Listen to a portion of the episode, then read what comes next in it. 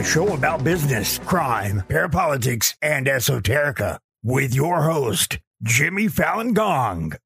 In Memphis, Tennessee, November 17th, 2021, young Dolph took his camouflage Corvette Stingray and drove to Makeda's homemade butter cookies to pick up some cookies for his mother. Dolph had already given out 200 turkeys and was scheduled to hand out more turkeys at the St. James Missionary Baptist Church. It had become something of a tradition, and then he was scheduled to go visit a cancer center. While Dolph was in the bakery, a stolen white Mercedes Benz pulled up and two men jumped out of the car. A driver stayed in the car. The two men wore sweatshirts, surgical masks, and gloves. One wore a Bass Pro Shop hat, while another had a sweatshirt, uh, a sweatshirt hood pulled up. One held a pistol, the other held a Draco AK 47. From the parking lot, the gunmen fired into the bakery. They hit young Dolph 22 times. He was shot in the chest, neck, chin, arms, and back. It's likely that he never saw the gunmen at all. Dolph was just 36 years old. Initially, a lot of people suggested that another rapper, Yo Gotti, was responsible.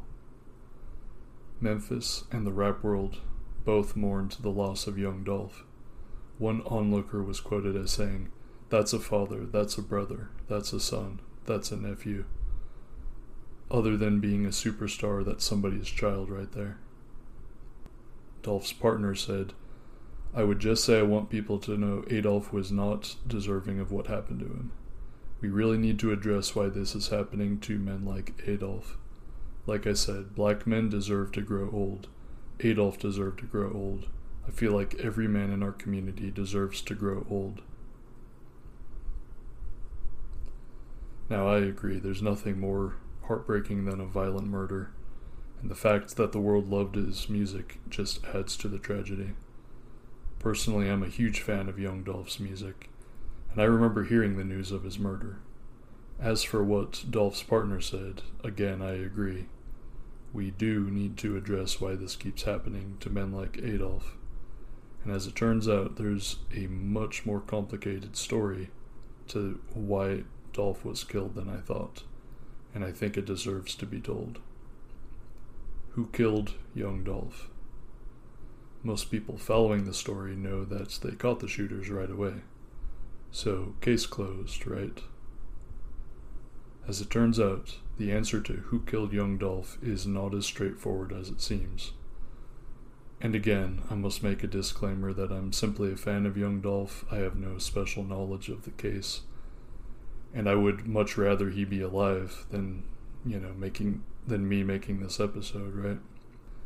I'm trying to be humble about it, but at the same time, I'm also trying to honor young Dolph in the one way that I know how by combing through information and getting paranoid.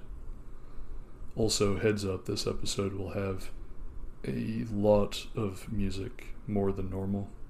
I can't help myself. I just really enjoy Young Dolph's music. Let's get into it.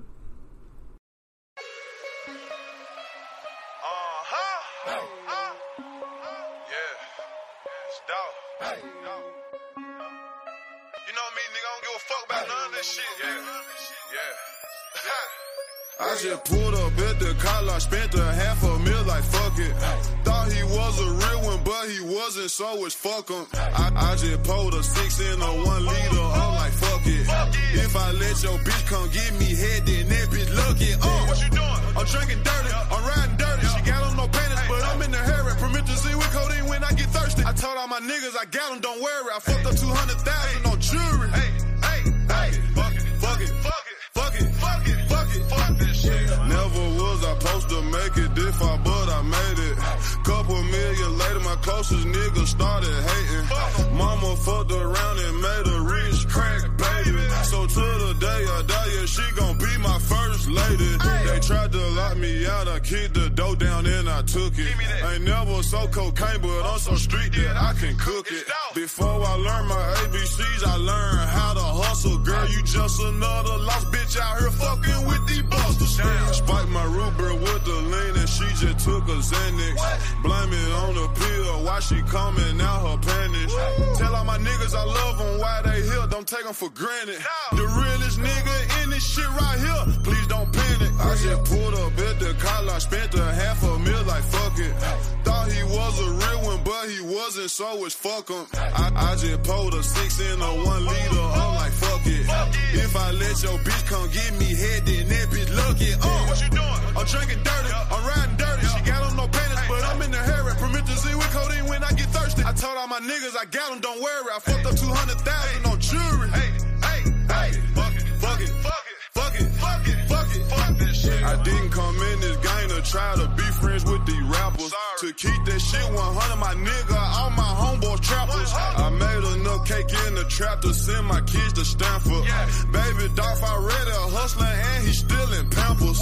Record labels wanna sign me, I said let's do it, fuck it. If you ain't talking M's, your conversation, you can cut it. My watch and my ring is flooded, yeah. All of these bitches, they love me, yeah. $7,000 coat on, high yeah. Pull up till I can't drink no more. Count paper till I can't no more. I used to have a little love in my heart for them niggas, but it ain't I showed them little niggas how to dress and what to smoke, yeah, that's for sure. Trendsetter slash CEO, all my old hoes like where he go. I just pulled up at the collar, spent a half a mil like fuck it, yeah. Thought he was a real one, but he wasn't, so it's fuck him. I, I just pulled a six in a one liter, I'm like fuck it. If I let your bitch come get me head, then that bitch lucky. Uh, what you doing? I'm drinking dirty, I'm riding dirty. She got on no panties, but I'm in the hair promethazine I told all my niggas I got them, don't worry. I fucked up 200,000 on jewelry. Hey, hey, hey, fuck it, fuck it, fuck it, fuck it, fuck it, fuck it, fuck this shit.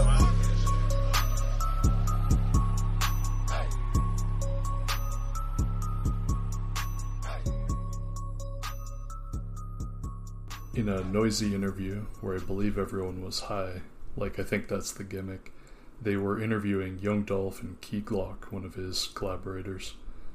And they were asking some pretty softball questions, you know, like they're baked, so it's not like a serious interview, right? So they were asking questions like, what do you put on your grids, you know, things like that. And they asked Dolph, okay, vampires, UFOs, and ghosts, which do you think are real? And young Dolph said, Ghosts are real, man. The interviewer said, I think New York City's haunted. I done seen some things. To which Dolph replies, You think New York City is haunted? You need to come to Memphis, dog. And like, they're high, they're having fun. But I don't think young Dolph is joking. And I'm not joking either. Memphis is haunted. It's hard to even begin to talk about a city like Memphis, a city with the best and the worst of everything. Like other people, I know about Memphis first through its music, though I have visited several times, and it is a very strange place. Historically, it was a regional hub of the slave trade.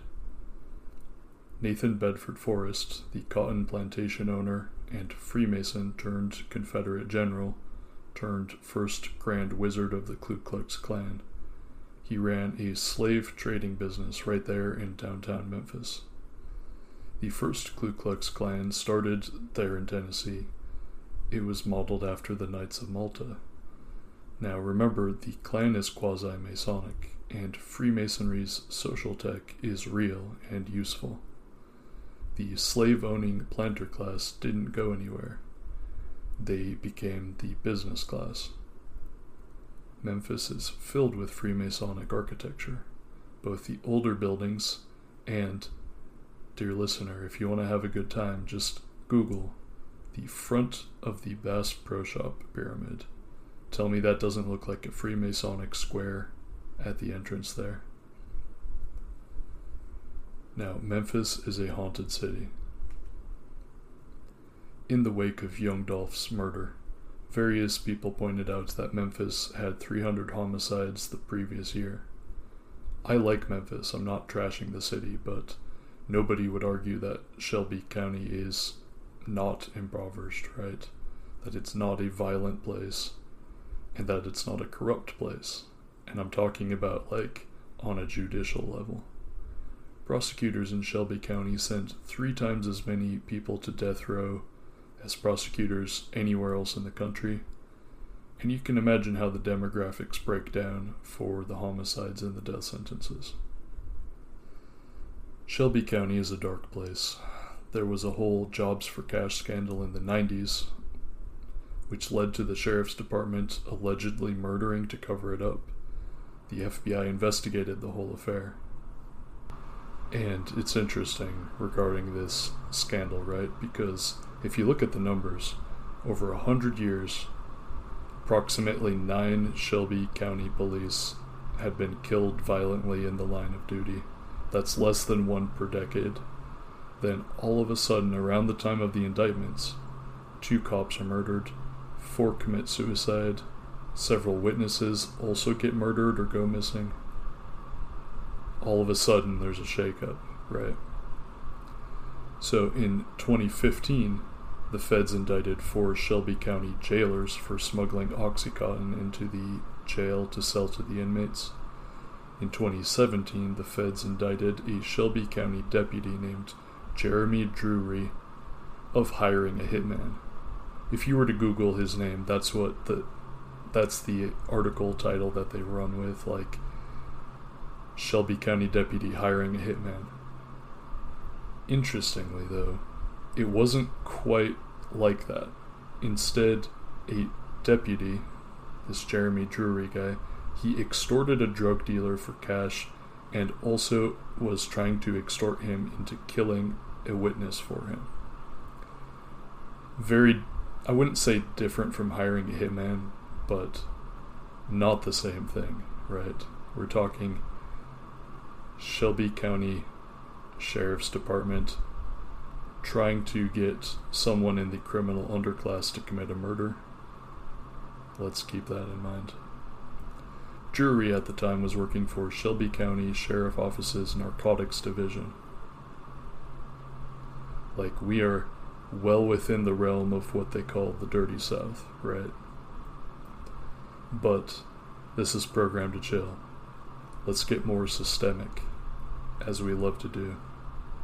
And hopefully that will help us understand the events of young Dolph's life.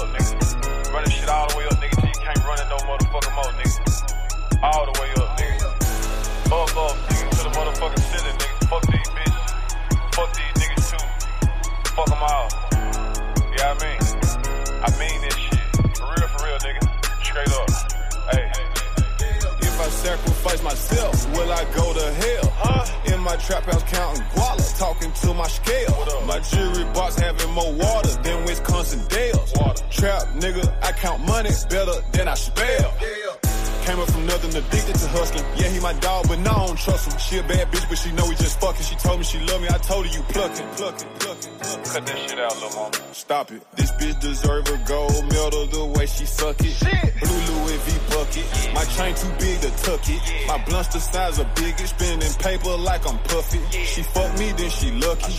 Yeah, she got that super sloppy. I call that bitch yucky. Bitch, don't speak to me in public. Fast money, fast cars, I live for this shit. My young nigga and them ain't they gon' kill for this shit. Shaking my head off, you just too real for this shit.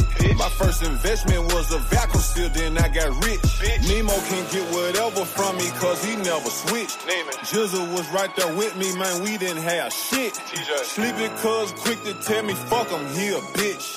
Dog ass nigga off the leash, ducking the pigs. Went and found out the plug, came back and told my nigga it's up. We gon' ball forever straight out the mud. Been through so much shit, so I fill my body up with drugs. 20 whips in front of the club, nigga, that's us. On my own stylist, I spend millions on designers. I got my own island in Castalia, you can find me. Got more jewelry than your jeweler, nigga. I spent millions on diamonds. I put ice on everybody around me just to see them shining. My spot got great customer service like Chick-fil-A. Might take her to the hood, but I can't take her on a date. Sleep walking on that codeine, but I'm wide awake. These niggas ain't fucking with me, and I put that on man. Yeah, yeah. Nobody give me shit, nigga. What I mean? I had to get out here and scrape this shit up, nigga. Get this shit the hard way. You know what I mean? I had to figure this shit out, nigga. What I mean? Just me and my real niggas, what I mean? Nigga, you ain't eat out the floor with us, nigga. You ain't eat out the garbage with us, nigga. You know I mean? You wasn't there, nigga. You wasn't there with us, nigga. We had to get it how we live, nigga. I put that shit on Adam, man. Nah, I ain't finished, nigga. My office is a trap house in South Memphis, nigga. Riding with a bullet through the city, nigga. i been selling bags about a 50, nigga. Pinky ring, it cost me 750, nigga. Pour a eight and drink it, I don't sip it, nigga. Kicking shit and smoking, no forbidden, nigga. You a grown man, stop all of that bitching, nigga. I go so hard, make them hate me. My whole life I'm moving, HD. Blue retro, blue AP. Too much ice, don't need AC. Had to put out this bitch, tried to rape me. I wear water, don't drink it, I drink lean. I pull lean and grapefruit juice and rock blue diamonds. Now these niggas ain't me. Sixes on a double R. Look up at the stars. Smoking Skittles and thanking God. Remember I used to starve. Dope boy with dope boy dreams, never thought I'd make it this far. 14, I jumped out there, started swimming with the Gang bang, play some ball, go get a plug or rob. I got the type of ice that it go crazy in the dark. You put your trust in a bitch, I put my trust in the mob. I got all type of shit parked in the garage. Hey, hey.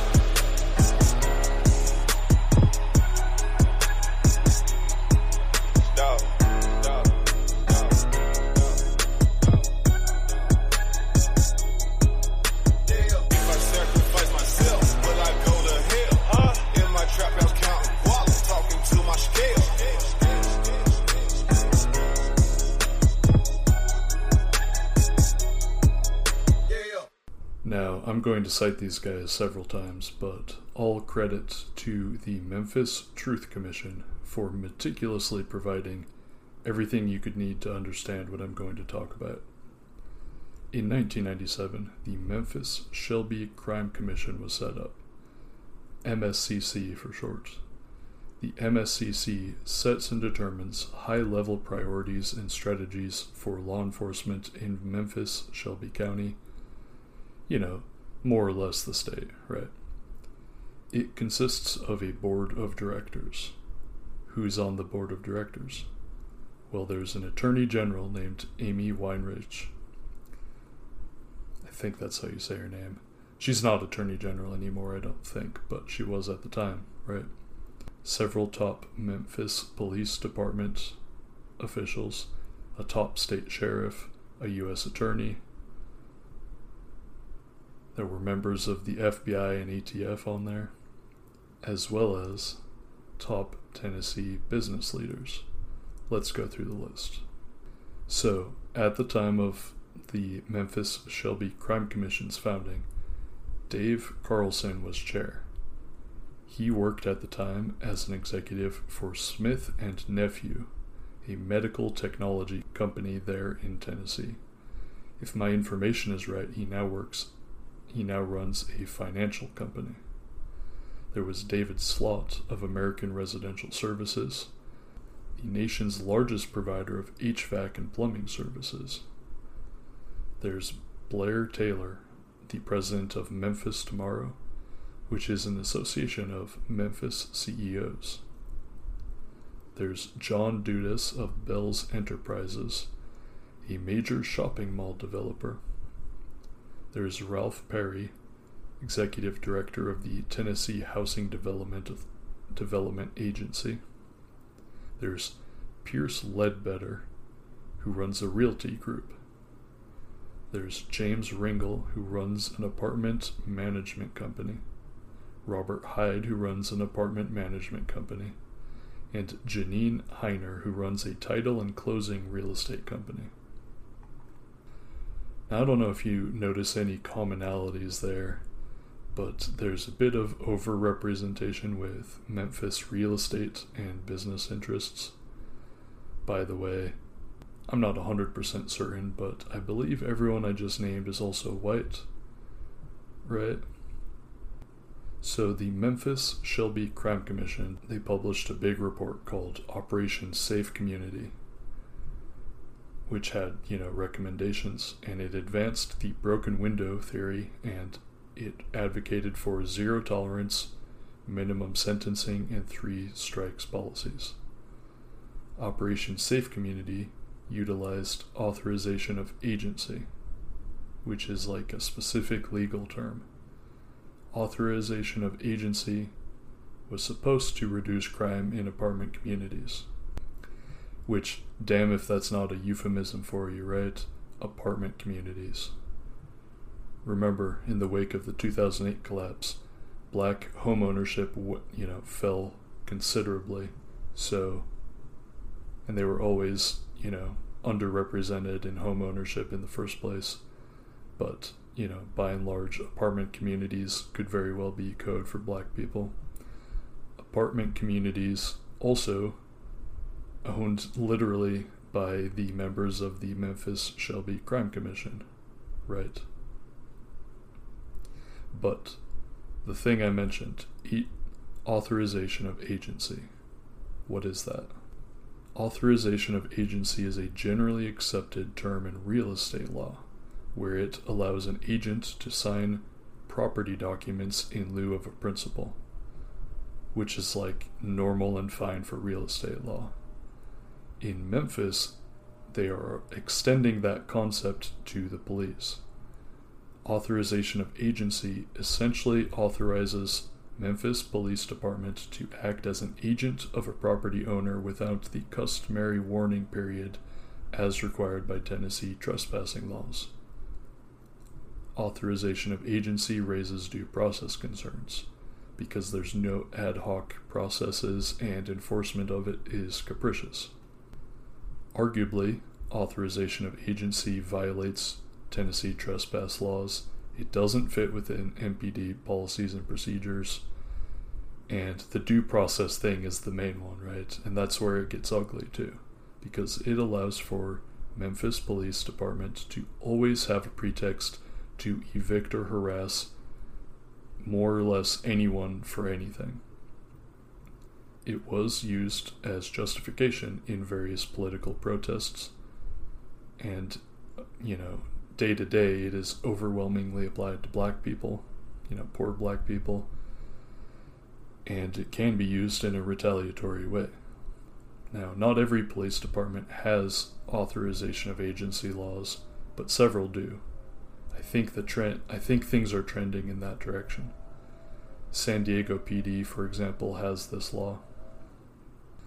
Authorization of agency is administered jointly by the DA with their anti trespass program and a nonprofit called Safeways Inc. Now, what is Safeways Inc.? It was set up in 2013 by more or less the same people as the Memphis Shelby Crime Commission. I mean, like, literally the same people. Safeways Inc. receives the majority of its budget from the Memphis Police Department. Now, the enforcement of authorization of agency is enforced by any Memphis Police Department, but the Memphis Shelby Crime Commission and Safeways Inc. also helped establish a mysterious law enforcement group called the Multi Agency Gang Unit. MGU for short. The Multi Agency Gang Unit is a joint effort of six primary law enforcement agencies the United States Attorney for the Western District of Tennessee, the Federal Bureau of Investigation, the ATF, the Shelby County District Attorney General's Office, the Shelby County Sheriff's Office, and the Memphis Police Department. To quote from the Shelby County Sheriff's Office. The multi agency gang unit, which was formed in 2011, is a group comprised of elite, highly trained members of the, of the Shelby County Sheriff's Office Narcotics Division, Memphis Police Department Organized Crime Unit, as well as the ATF, FBI, and U.S. Marshals. MGU's mission is to conduct long term investigations on criminal gangs and to dismantle the gang's organization as a whole, and to disrupt the illegal activities perpetrated by gang members. Fox 13 Memphis reported The unit always has more than one thing going. Some teams are dedicated to long term undercover operations. Now I quote again from Memphis Truth Commission here. On the streets, MGU operatives often wear black trousers, dark shirts with ballistic jackets, their personal choice of shoes, and an MGU patch. MPD members of MGU also have an MPD shield out on front of their vests and drive characteristic white Dodge Chargers with police equipment but no livery. A small number of MGU operatives have no MPD shield and drive black or white SUVs with police equipment. And these are thought to be mostly sheriff's deputies, though some may be from federal or state law enforcement agencies. The MGU headcount was recently quoted as 26 MPD officers and 21 Shelby County Sheriff's Department deputies. The DA says that the MGU is entirely gang related. They keep a database of alleged gang members, whether convicted of crimes or not. The MGU first showed up in a political sense at the 2016 Black Lives Matter protests they will frequently show up at political events and or protests and or riots. The point is that the MGU carries out what are called gang injunctions. The Memphis Truth Commission calls gang injunctions basically authorization of agency on steroids. Essentially, what happens is an MGU gang injunction bans gang members from being in certain locations, like physical locations and it will functionally act as a paramilitary sweep of an entire geographic area, like a whole neighborhood. The first one occurred in 2013 against the Riverside Rollin 90s neighborhood Crips gang. Judge Larry Potter issued an injunction against R90 members and created a 4.6 square mile quote unquote safety zone. Now, I found this report from the Public Safety Institute. They wrote this report in 2019 about the gang injunctions. And there were five other gang injunctions, right? So, following the first one, there was the, in October 2014, there was a gang injunction against the Dixie Home, Dixie Homes murder gang in the North Main precinct then there was one in December 2014, two different injunctions against the fam mob in two areas of the Old Allen pre- precinct. In January 2016, there was injunctions against the Grape Street Crips and the Vice Lords in two overlapping areas of the Tillman precinct. The report takes pains to argue that there were decreases in crime, but I looked at the data and you know, it doesn't look like crime went down very much. They argue that crime went down overall by 8%, but in certain areas, crime went up, and other areas, crime went down. We're not talking about very sophisticated data analytics here either. To their credit, the report all but admits that crime mostly didn't change. I really liked this line from the report. Although a decrease is preferable, no change is still a positive result, i.e., violent offending did not increase. However, and this is interesting, they also measured awareness, quote unquote, of the MGU's injunctions, and awareness that there was a gang injunction went way up. So, mission accomplished, I guess. The report, like I said, was from 2019, and it was measuring activity since 2013 and the report said it was too soon to tell if it was working or not. By which I guess you could read into it that it's not working. or in my position, I think the truth of the matter is that reducing crime is not the primary goal. And keep in mind that this entire apparatus, from the Memphis Shelby Crime Commission to Safeways Inc. to the multi agency gang unit, all of it is carrying out goals set by Memphis business elites and real estate. So There is a direct conflict of interest, in other words. And I already listed out earlier, it's being carried out by local Memphis Police Department and Shelby County sheriffs, which have a bit of a problem with corruption themselves. It's all a huge farce. All of this is occurring in the service of capital, particularly real estate. Uh, no, it would be gauche in fact, to ask about conflicts of interest or to raise the specter of racism or to mention Breonna Taylor and murder for gentrification plots. Oh, by the way, by the way, North Main of the Riverside Rollin 90s neighborhood Crips gang injunction. What what's that I hear? A $267 million revitalization project. Old Allen of the Fam Mob gang injunction a $66 million urban renewal revitalization plan. Tillman Precinct. Well, that one was the most recent, so maybe the plans are still in the works. But don't worry, I see that it's listed as a Memphis Opportunity Zone. The fish rots from the head, as they say. Switching gears here, let's talk about young Dolph's life. So, Adolph Robert Thornton Jr. was born in Chicago in 1985. His family moved to Memphis when he was young, like I think two years old. For much of his childhood, Dolph would be raised by his traditional, old school grandmother. Dolph, growing up, Dolph would sell drugs and attend church. So you see two sides to the same man. In 2008, young Dolph dropped his first mixtape. In 2010, he founded his label, Paper Route Empire. In 2014, Yo Gotti offered him a record deal with Gotti's label. Gotti's label was associated with Epic Records, which is owned by Sony. Dolph decided against it and remained independent. His career really started taking off in 2015 when a song that he was featured on went double platinum.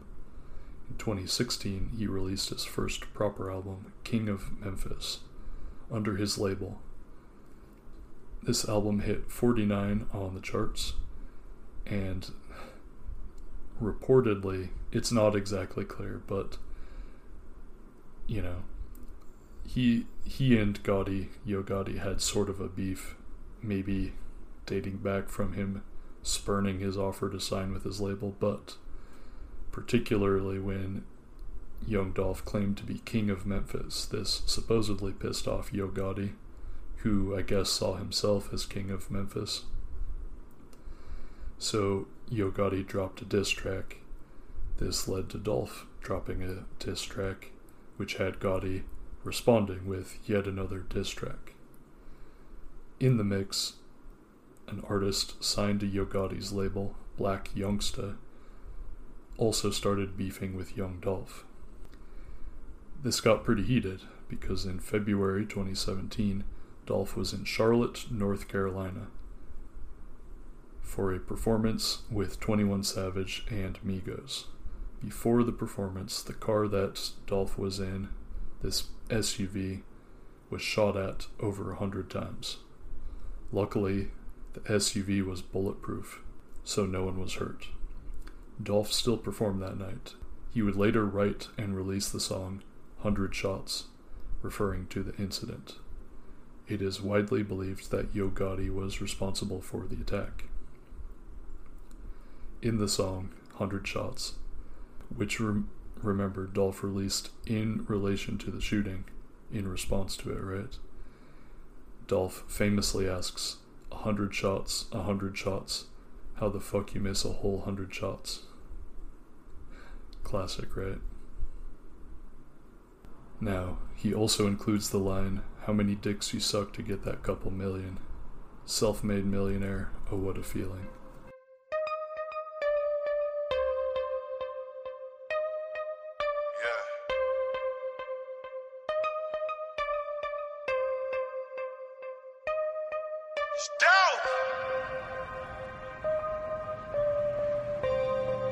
Bring me some backwoods up out of home and a cup of ice. There's some rubber bands up out there too, homie. Yeah. It's 3 p.m. 80 degrees outside. I'm in something to go real fast sitting outside the corner store. Six figure car ain't got no business in this area. If it ain't one thing, it's a motherfucking nutter. We trapped together, then that's my motherfucking brother. I pay her bills and buy designer, but I don't love her. She just play a part when it's time to smuggle. I pull up, pick up that bag and burn rubber. I got a sweet tooth, but I stay away from suckers. For real though. Nobu and Malibu was my last supper. We eating good. I fucked her in rush hour traffic, Chris Tucker. Everybody screaming gang, gang, gang. The folks come and get you, you gon' tell on the whole gang. gang. She said, can she fuck me with my diamond chain? If I ain't in the bank, then I'm on the plane. About to go get some money or go spend some money. They stopped me in the airport, had too many binges on me. They don't want you to live. They don't want you to ball. They'll push a smile in your face. Yeah, then they pray for you to fall. Hey, young nigga, stay focused. But I really wanna crash. Think about where you at. Then think about your past. Yeah, I really came from shit. But I won't change for shit. My bitch say I'm stuck in my ways. My wrist say I've been getting paid. A hundred shots, a hundred shots. Me and my niggas pull up in a hundred drops. My role model used to get a hundred blocks. Street niggas in a tuxedo with a mob. she looked at my watch too long, now she see stars. I got so high last night, I did a show on Mars. Yo, bitch ate my dick, I caught her on them bars. My pinky ring, extra large. Phones all in the garage. Remember my first Menard? Yeah, Toy and Britney. I'm shopping for diamonds at Tiffany's. Nah, I don't got no sympathy. She blew my whistle like a referee. Broke black nigga, remember me? Until I found out that recipe. Started getting about 10 a week. Finger on the trigger when I sleep. Yeah, nigga, I'd rather you than me. Backseat smoking good weed. A hundred shots. A hundred shots. How the fuck you miss a whole hundred shots? You not welcome at my trap if you don't shop. Get out, bro. Before you come through that back door, you better knock. Get the dope. They been waiting on this gangster shit to drop. Even them fuck niggas that wish I could be stopped. Hey, hey. How many dicks you suck to get that couple million? Self-made millionaire, oh, My niggas came from dealing. Fuck nigga, get out your feelings. Your bitch got me sexual with healing. Guess who just walked in the building? Came out with six bitches. My uncle said that's pimping. My diamonds always hitting. You looking for your bitch, she with me, nigga, she ain't missing. I told you fuck nigga, stay out my way, but you didn't listen. Stupid ass niggas. Big rock. In my watch. And we put extensions in all of the Glock. A hundred shots. Hundred shots. How the fuck you miss a whole hundred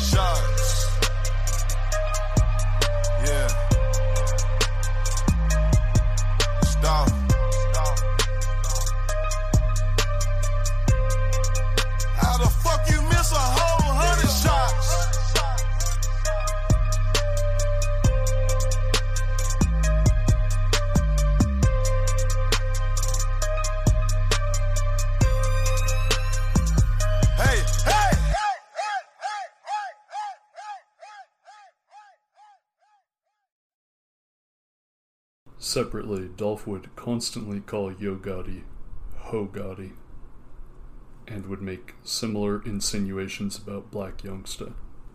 Yo Gotti dropped an artist from his label after he found out that that artist was gay, and we all know the ironic logic about homophobia. Other than beefing with Yo Gotti, Young Dolph was largely, I wouldn't say free from homophobic remarks, but like, it wasn't a thing he did that often, is what I would say.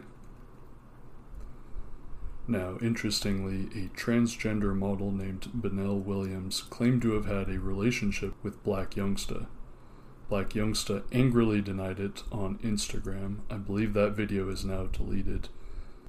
But he wrote, A motherfucker believe anything they see, but facts is facts. At the end of the day, a motherfucker always looking for a come up, but you ain't gonna get it off Black Youngsta. Hashtag the hate so real.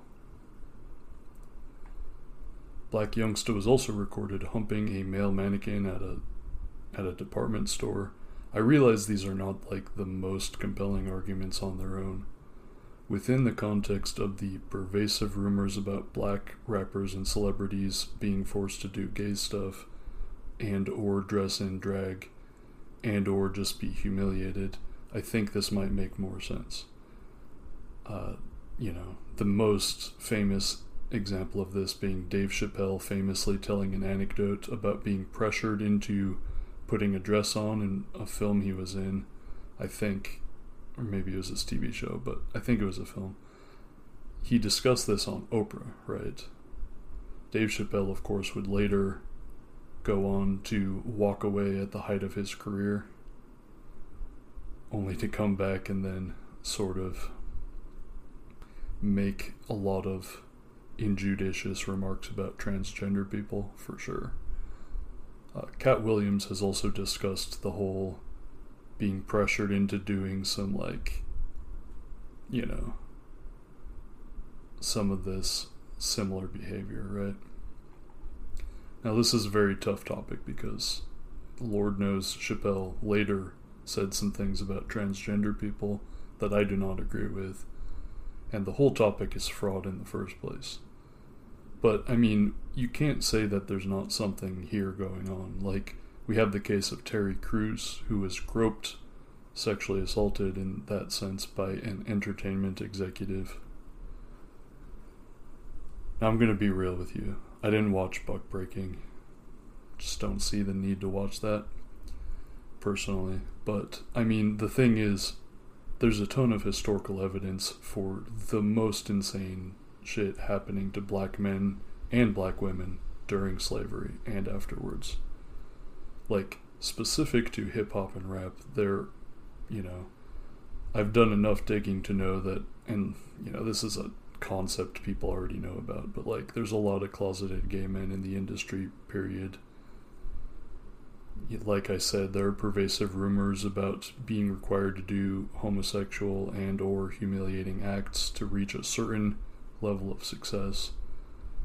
We can sit and argue about how formal it is, how ritualistic it might be, but I mean, if you're listening to Program to Chill, you might know that sexual blackmail exists and that it does actually, like, it has the potential to actually help your career, unfortunately, in certain industries. If you are new to Program to Chill, if this is your first episode, well, heads up, like it, that exists. It's rough. The point of all this is that Young Dolph and Yo Gotti's beef might have been grounded in something more tangible than just like who's the king of Memphis, or you know petty resentment over so you know over Dolph not signing to Yo Gotti's label. Like this might not have even been a case of guys casually and irresponsibly and irresponsibly tossing around homophobic slurs. This could very well be a beef grounded in, like, maybe one guy who chose to or had to get punked, and another guy who refused to. I mean, certainly it's in the realm of possibility anyway. So, in September 2017, Young Dolph was shot twice. Yo Gotti's associate might have actually been responsible for the for this one too but he would not be prosecuted for it.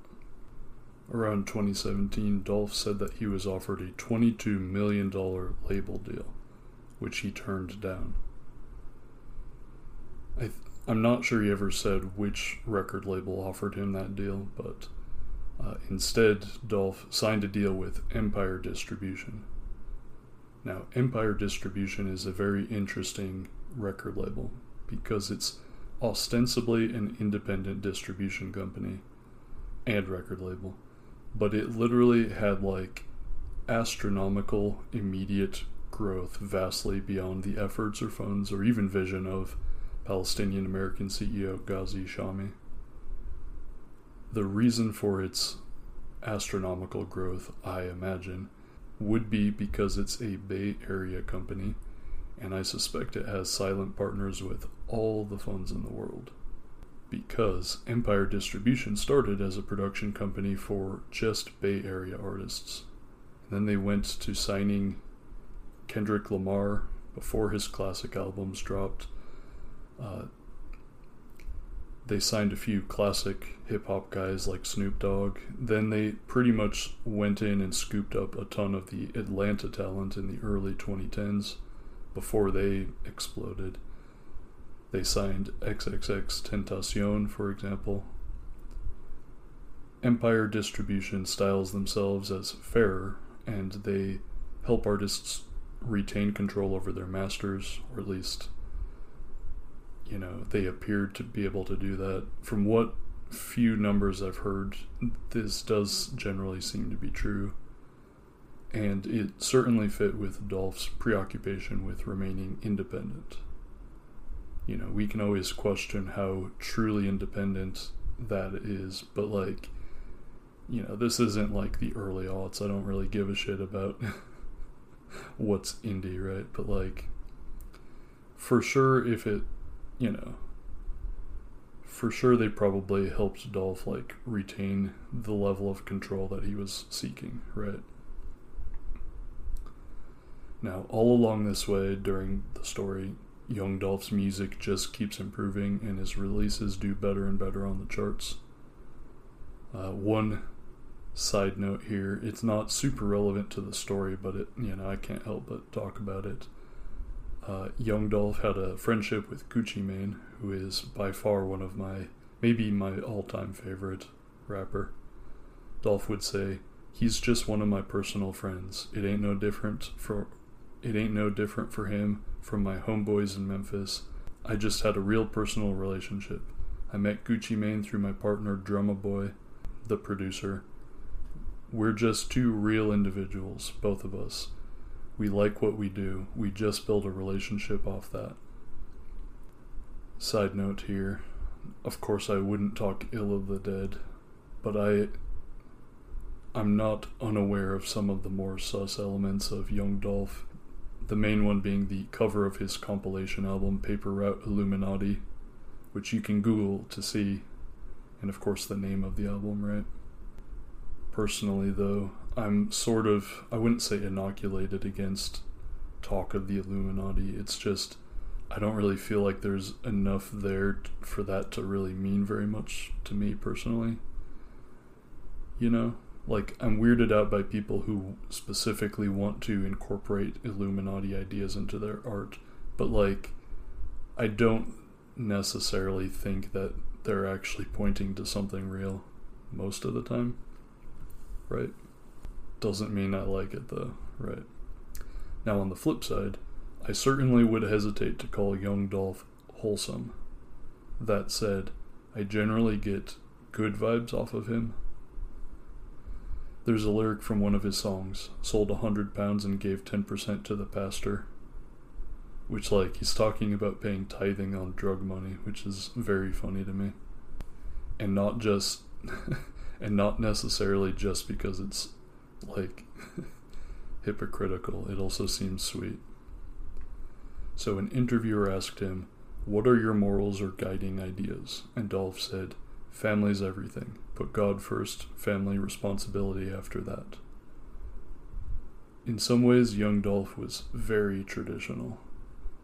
Like, it makes sense, right, if he was raised by his grandmother, who seemed to be old school. And Dolph was nothing if not a hard worker. He was constantly working. And, like, I don't know. I find that, like, I always have a lot of respect for either the laziest or the hardest working artists. There's something about both. But, I mean, in this case, of course, Dolph, very much a hard worker. And, side note, if you are unfamiliar with Young Dolph's music, his music is excellent for motivating yourself to work hard.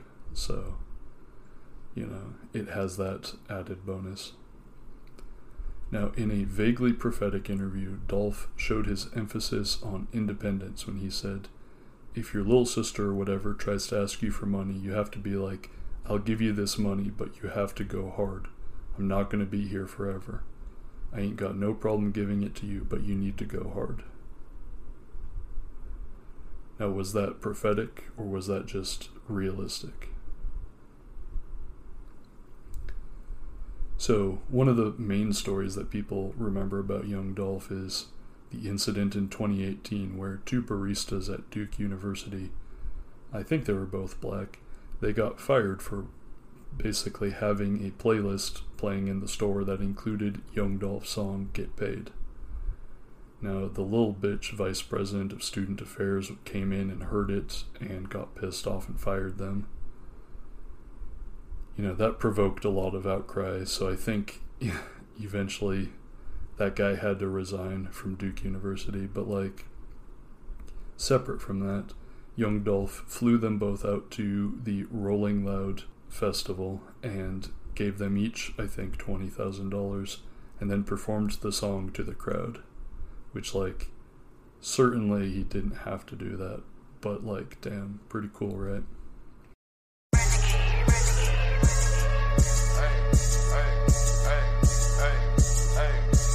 Paper out Get paid, young nigga, get paid. Uh-huh. Get paid, young nigga, get paid. Get paid, young nigga, get paid. Whatever you do, just make sure you get paid. Get paid, young nigga, get paid. Get paid, young nigga, get paid. Crib so big that it came with a maid. Get paid, young nigga, get paid. Rule number one, get the money first. Okay. Rule number two, what? don't forget to get the money. Hey. Play by these rules and everything will be okay. Yep. Still in my trap, flipping my Frito Lays. Hey. Go get the money, it ain't nothing else important to me. Nah. I showed her a Xanax, she hurry up and took it. I fucked her so good, she got up and started cooking. Damn. Rolling up big blunts out a pound of cookies. If you ain't gas 40 bands, then you can't book me. No. Pulled up on the side, your bitch, she wouldn't stop looking. Yeah. That bitch good as took it, yep. good as gone. gone. I guarantee to knock my nigga, that bitch ain't coming home. I got money to count, no, I got bitches to fuck, got packs to flip, pistols to bust. When I was small, I ain't had nothing.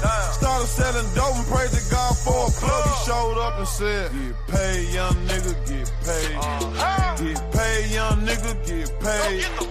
Get paid, young nigga, get paid. Whatever you do, just make sure you get paid. Get paid, young nigga, get paid. Get paid, young nigga, get paid. Crib so big that it came with a maid. Get paid, young nigga, get paid. Get paid, nigga. Yeah. Get paid, bitch. Yeah We on some rich nigga shit, we on the same shit. Me and my Memphis Grilly partners fuck the same bitches. What? The only difference is I'm a trap nigga. Don't you hear it in my voice when I rap, nigga? On South Beach with E fees and throwing stacks, nigga. Turn to the max, nigga. Facts, nigga. She met me for the first time, didn't know how to act, nigga. Double law parked in my motherfucking front yard. Trap jumping like the motherfucking million man Mars. If she ain't got a fat ass, then she can't get up in this car. I can tell if that ass real or fake, but how she walks. Get paid, young nigga, get paid. Uh-huh. Get paid, young nigga, get paid. Get, money, get nigga. paid, young nigga, get paid. Whatever you do, just make sure you get paid. Paid, young nigga, get paid. Get paid, young nigga, get paid. Crib so big that it came with a maid. Get paid, young nigga, get paid.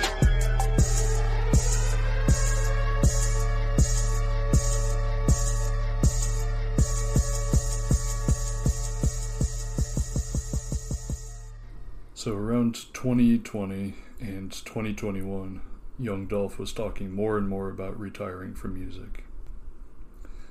He was spending more time in Memphis, and in an interview, he said the richer he got, the more his life was in danger.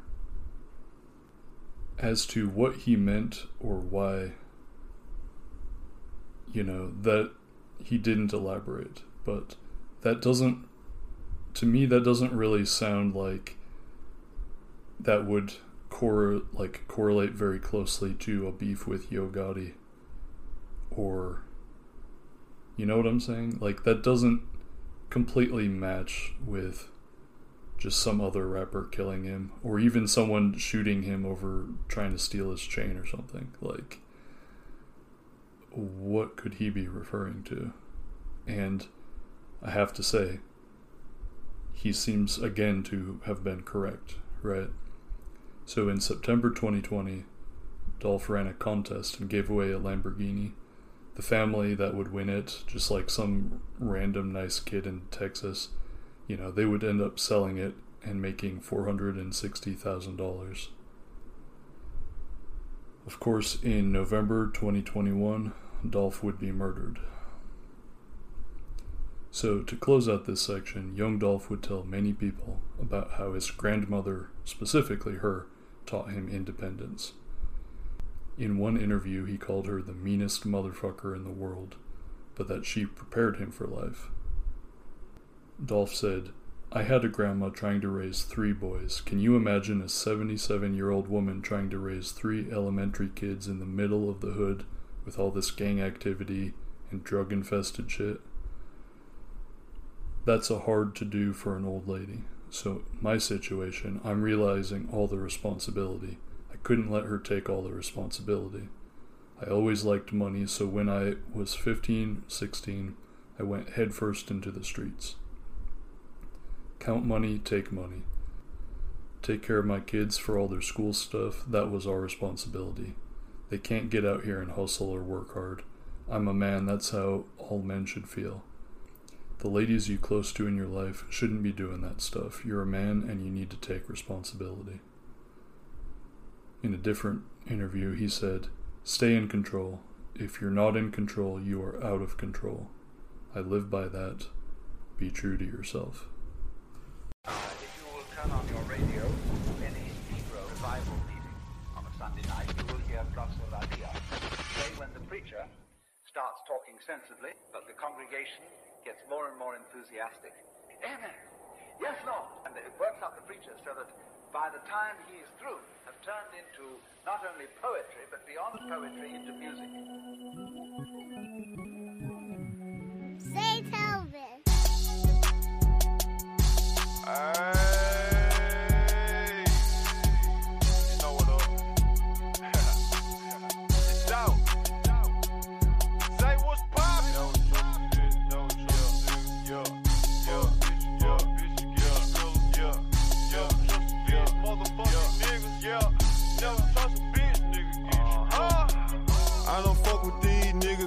shady. These bitches, they just wanna have my baby. Born in the 80s, crack baby. Mama, she was in the street, so guess who raised me?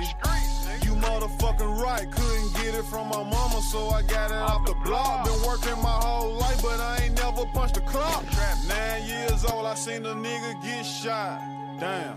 Niggas quick to run they mouth when they get jammed. Pussy ass nigga, tell it on his own fam. Same nigga that you break your neck for.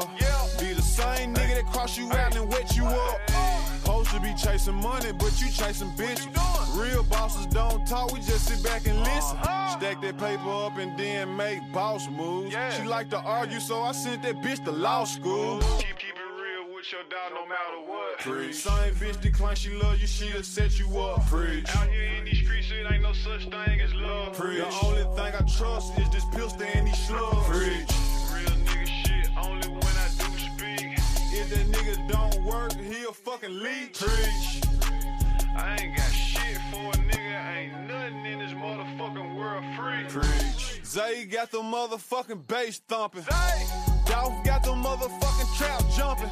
Doors to the trap open. Now I said you something. Hell no, don't ask. I ain't frontin' nothing. I fucked your bitch and told her I'll see you around.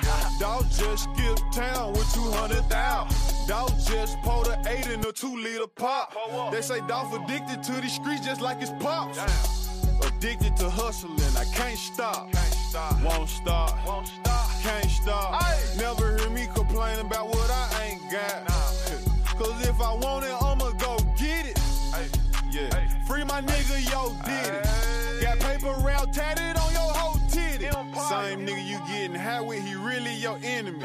Every day niggas cross their partners out for Benjamin. Keep, keep it real with your dog no matter what. Preach. Same bitch decline, she love you, she'll set you up. Preach. Out here in these streets, it ain't no such thing as love. Preach. The only thing I trust is this pistol and these slugs. Preach. Real nigga shit, only when I do speak. If that nigga don't work, he'll fucking league. Preach.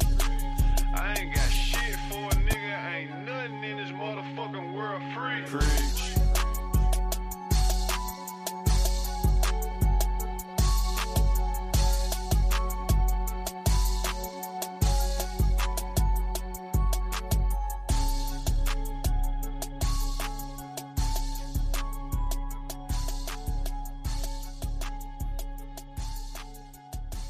After he died, it came out that young Dolph had purchased over 100 houses in Memphis.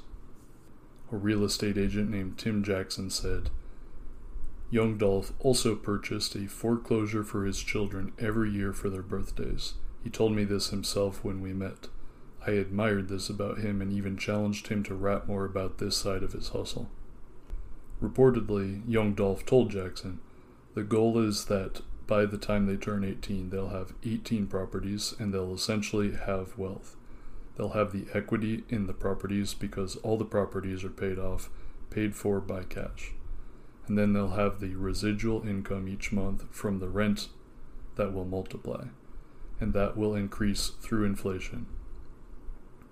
Jackson concluded that his children's net worth would be definitely in the millions when they became 18. His children were already in a terrific position with the success their father had as an artist, but his transactions assure his children, assure his kids and the generations to come will be well off financially. Unquote. Which, yeah, of course, I have some issues with anyone owning 100 houses, but I'll be honest with you. I literally trust young Dolph to be a landlord more than, say, I don't know, Amy Weirich, Dave Carlson, David Slott, Blair Taylor, John Dudas, Ralph Perry, Pierce Ledbetter, James Ringel, Robert Hyde, and Janine Heiner, and so on and so forth. Vastly more likely to, I don't know, keep the properties up or, you know, not be as usurious of an asshole as those guys all of the people I mentioned, of course, being direct competitors in the real estate game and who happened to oversee on a strategic level the implementation of law and order in Memphis. It sure would be completely fucked if there were any reason to suspect law enforcement of having a hand in young Dolph's death.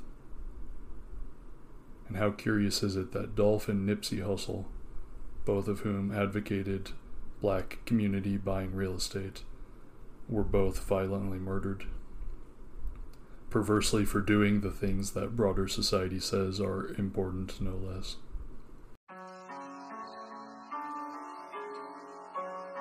Hold up, hold up, hold up, hold up, bro. Damn.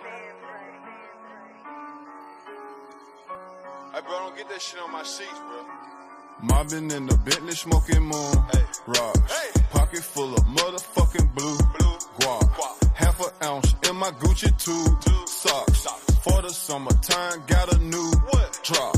Trapper slash rapper slash bad bitch snatcher. Come here. Baby mama mad. She said you live like a bachelor. So what? Sold a hundred pounds and gave 10% to the pastor. Church. Keep going up the ladder. Hey. They mad, make them matter. Hey. Told my son when I'm gone, you gon' be a rich little bastard. Yeah. Pointers on me hitting.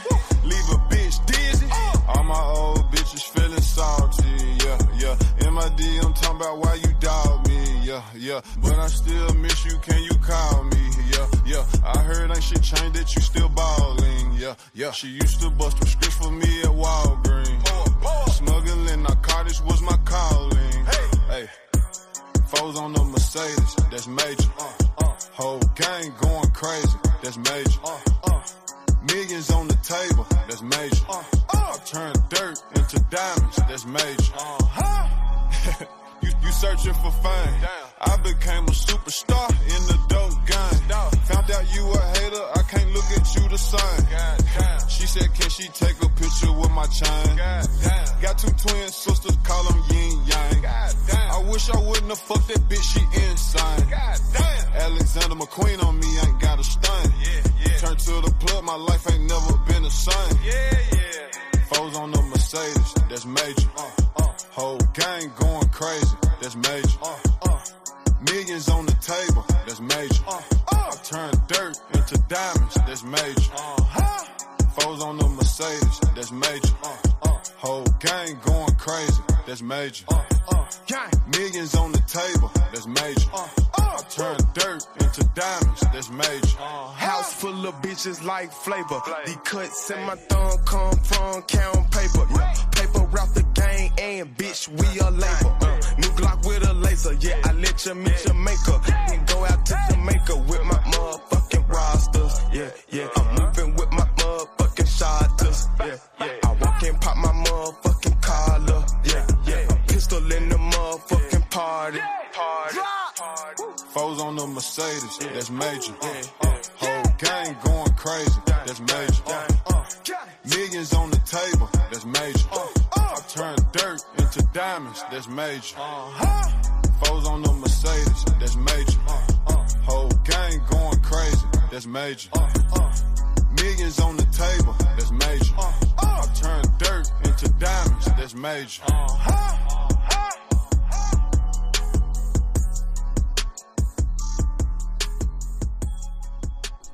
All right, let's talk about the investigation. So, within 24 hours of the murder, Memphis PD found security footage of the entire incident. And it's almost like the best case scenario. Like, you cannot probably contrive a better angle to see exactly what happened.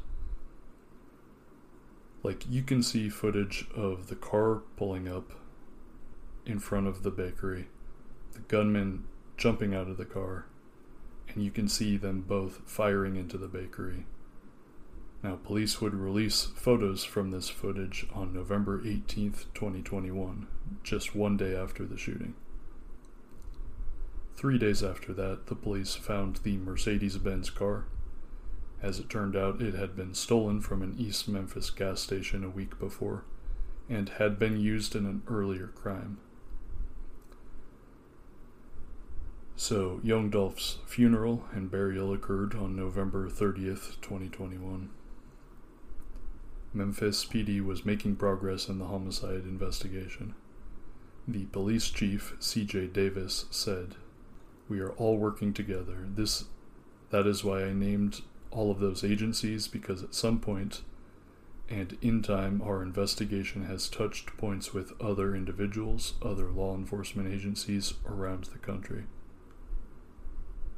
On December 9th, 2021, Cornelius Smith was arrested during a traffic stop in Southaven, Mississippi. Smith was arrested on an auto theft warrant regarding the white Mercedes Benz used in the murder. They actually found his fingerprints on the car. The fact that Smith was arrested in relation to the Young Dolph murder would not be publicized until the other suspects would be in custody.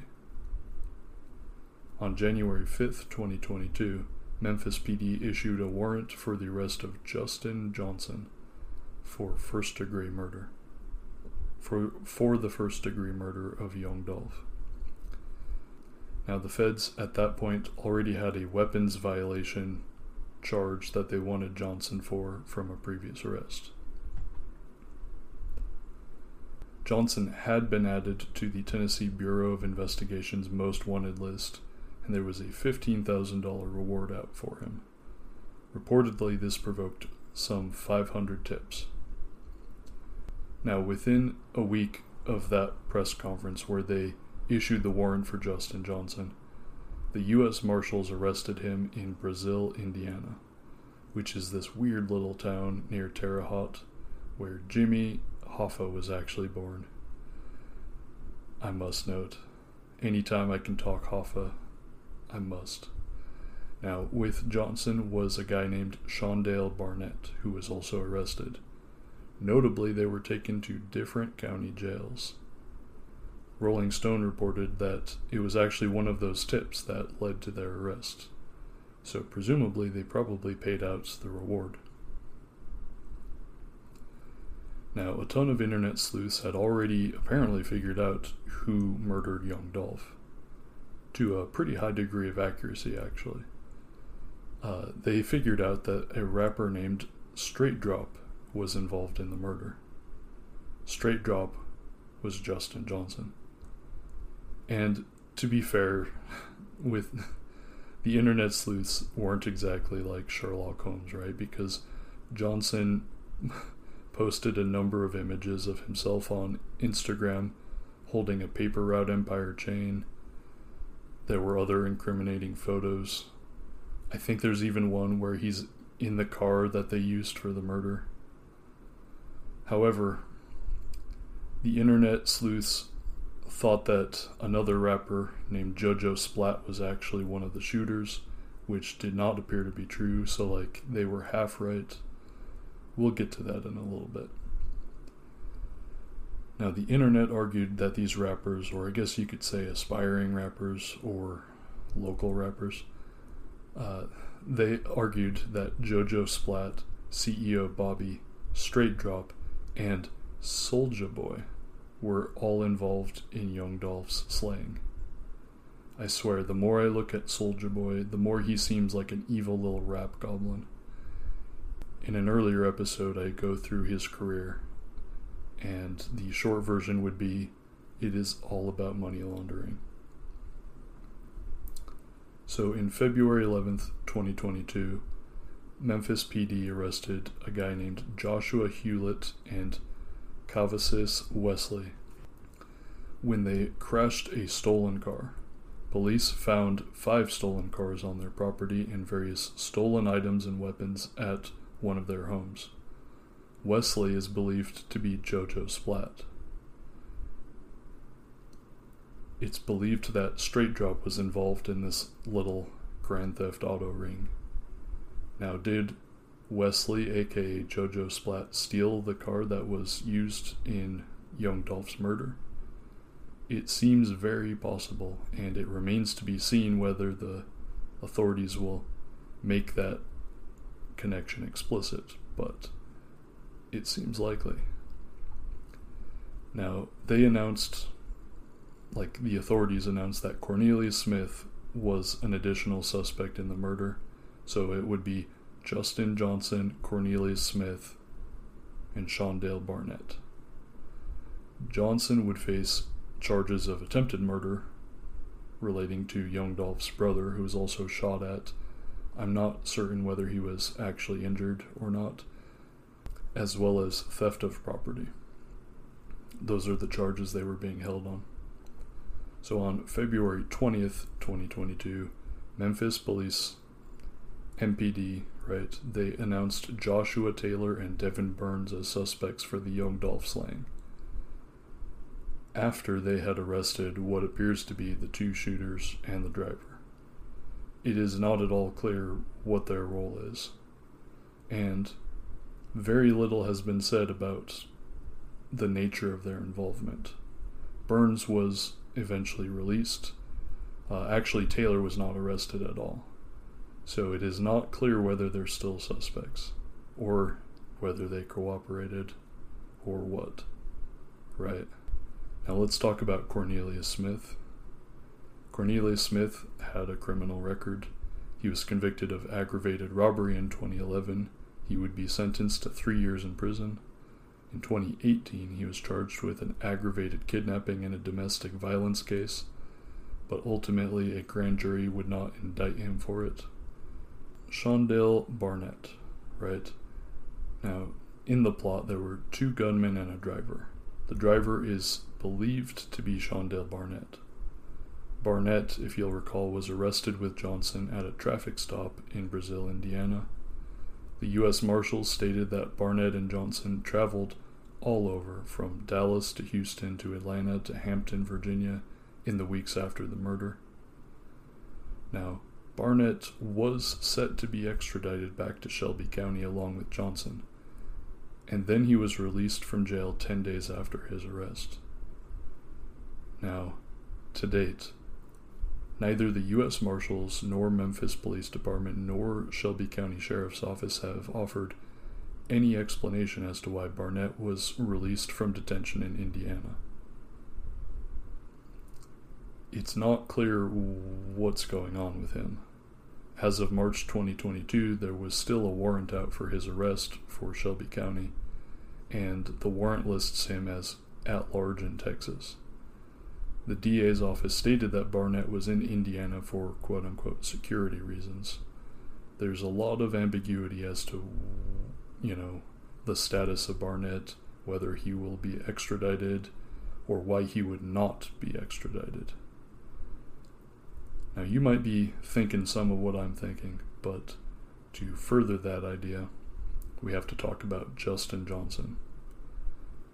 And for my money, most of the interesting stuff relates to Justin Johnson. Now, I mentioned earlier, but Johnson was a rapper. He went by the name Straight Drop. And if you'll recall, Memphis Police Department issued a warrant for his arrest on January 5th, 2022. He would be arrested within a week. On Johnson's Instagram, he announced that he was going to turn himself in on January 10th. Instead of doing that, he dropped a music video. The music video is called Trackhawk. Now, the very first image in the music video, which I would encourage you to watch if you're interested in this, the first image is an aerial shot of the Bass Pro Shop pyramid illuminated at night. Think of the hat that the shooter wore, right?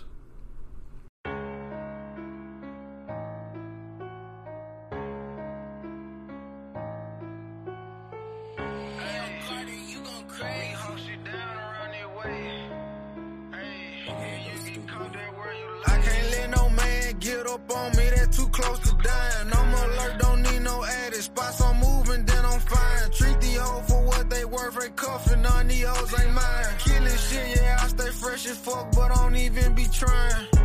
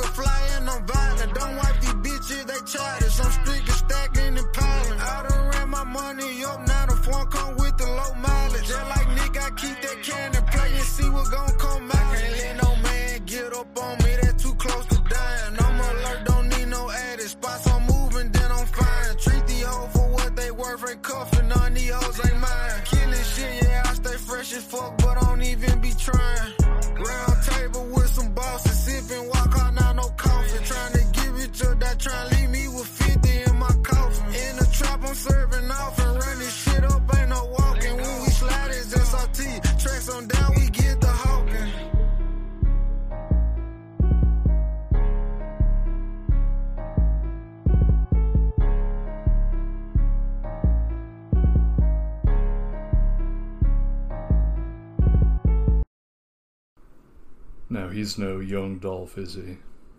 Now, for those who might have missed it, some of the more telling lyrics include Got that get back for my mans, tell them lil boys to stop playing. 50 shots in 20 seconds, this shit go fast just like sand.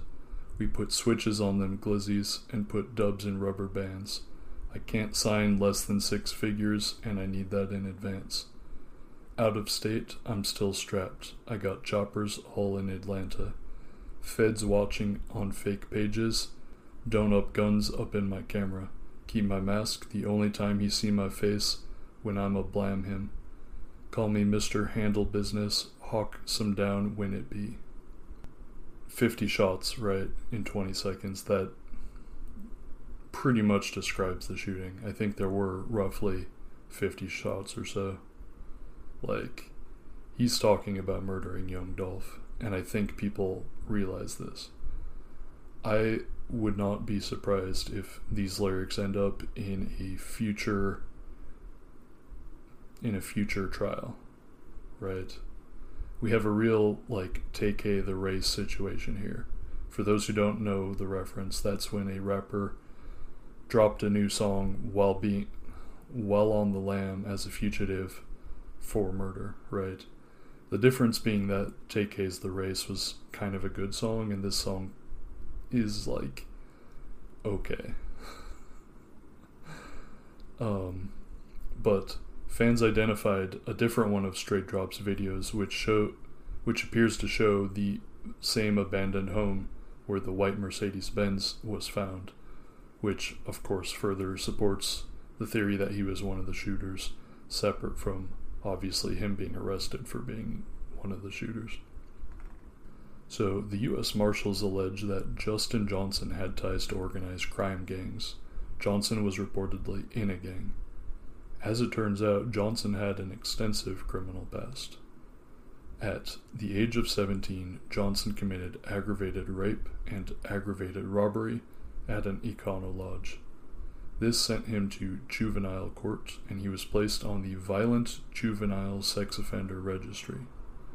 Prosecutors wanted to try him as an adult, but the judge denied it. Johnson, therefore, was a ward of the state from the age of 17 to 18. He would be released right before his 19th birthday. Then, on January 31st, 2017, Johnson was at an All Stars bowling alley in East Memphis when a fight broke out. This led to Johnson leaving the bowling alley, retrieving a rifle from a car, and then firing into a crowd. Johnson hit three people, and then he fled. He would be arrested 10 days later and held on a quarter million dollar bail, which a judge would later lower. And so Johnson got out on bond. Curious, right? On May 2, 2017, Johnson pled guilty to three counts of aggravated assault, and he was sentenced to five years in prison on each charge, serving concurrently. Johnson was sentenced to five years, basically. However, a judge granted his request for probation after serving less than a year of the five year sentence. The judge who approved the motion to suspend Johnson's prison sentence after serving less than a year for shooting into a crowd and hitting three people with a rifle was quoted as saying, It's called the Department of Corrections, not the Department of Punishment. And the guy who said that would be the Honorable Judge Chris Craft of Shelby County Criminal Court. Now, I'm just a humble podcaster, but it would be pretty fucked up if the Honorable Judge Craft had any weird incidents like this in the past. Which, of course, I'm begging the question, of course there is. There's a wonderful website called the Memphis Truth Commission, which alleges widespread corruption in the Shelby County DA's office in general. Craft was a prosecutor there before he became a judge. The website Memphis Truth Commission calls Judge Craft the most corrupt judge in Shelby County. Though, to be sure, I'm not accusing him of being the normal type of corrupt here. Well, maybe we'll talk about that in a little bit.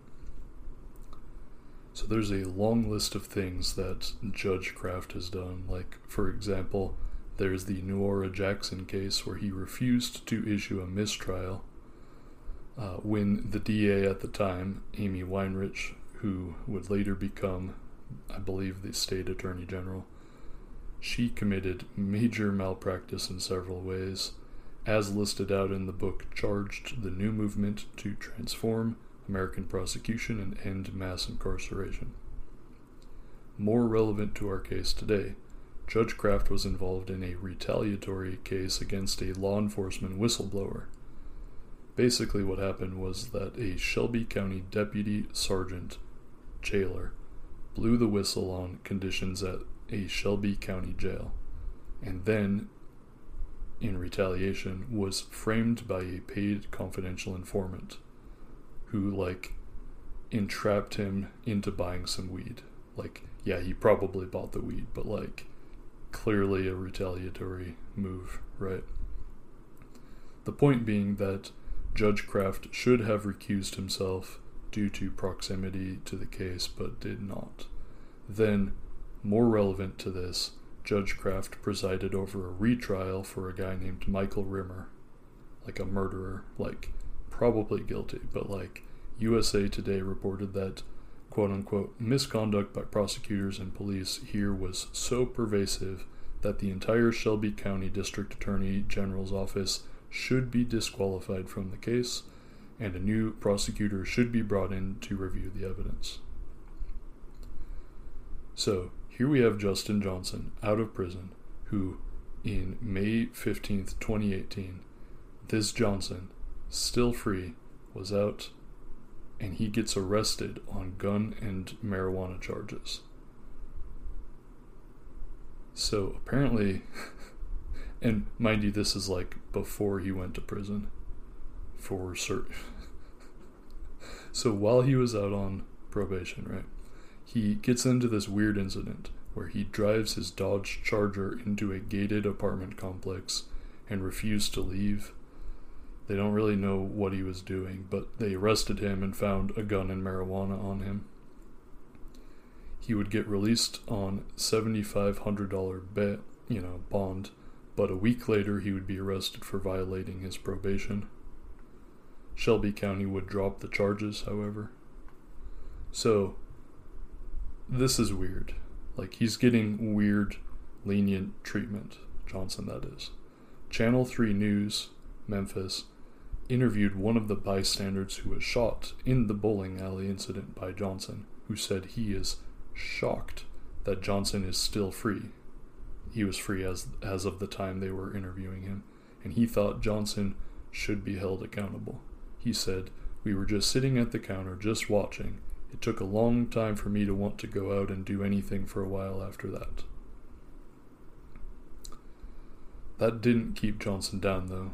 So in May 25th, 2018, a judge released him on $15,000 bond Federal prosecutors picked up his gun case and began to prosecute him.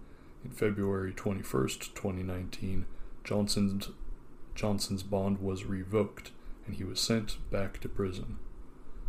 He served two years in federal prison in Louisiana and then was released for good behavior in May 2021.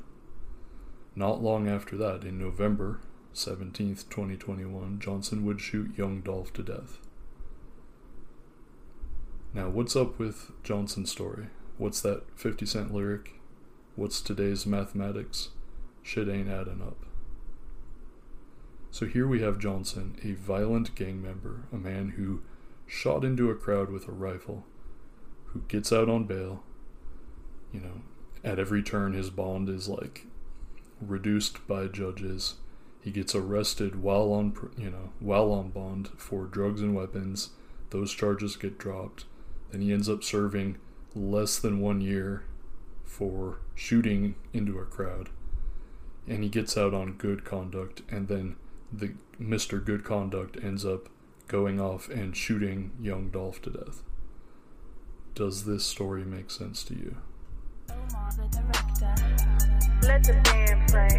Yeah, yeah, uh, yeah, uh, yeah, uh. Okay. Hey. Cash out if I want it. Real the money got blood all on it. The money got blood all on it. Yeah, the money got blood all on it. Real Bad bitch with me on it. Real the nigga wanna beat me down it. But the money got blood all on it. Yeah, the money got blood all on it. Hey. My young niggas ready to shoot. Damn. Cause they ain't got nothing to lose. Damn. He says fuck everybody and fuck everything. He got something to prove. Damn. In the trenches pulling moves. A hundred racks and blues. Franks. In a shoebox. Hell nah, them ain't no motherfucking shoes. Rack. Hey, what you do, nigga? Took the motor out of it, put it in a Chevelle. Switch it up. Do my dirt all by myself, cause these niggas gon' tell. She look like God sent her from heaven, but she fine as hell. Bad. I'm sending strong to five states, man. I just broke my scale. Oh. Look, cuz just called a murder charge and I just posted his bail. Yeah. Doing donuts in the Rari, I'm a major player. Send bags to the hood and to the ops, I sent some shells. Yeah. Never talk on the phone and never leave a paper trail. Super bad bitch with a body like Buffy. Whoa. Went to see my jeweler, spent a million like it's nothing.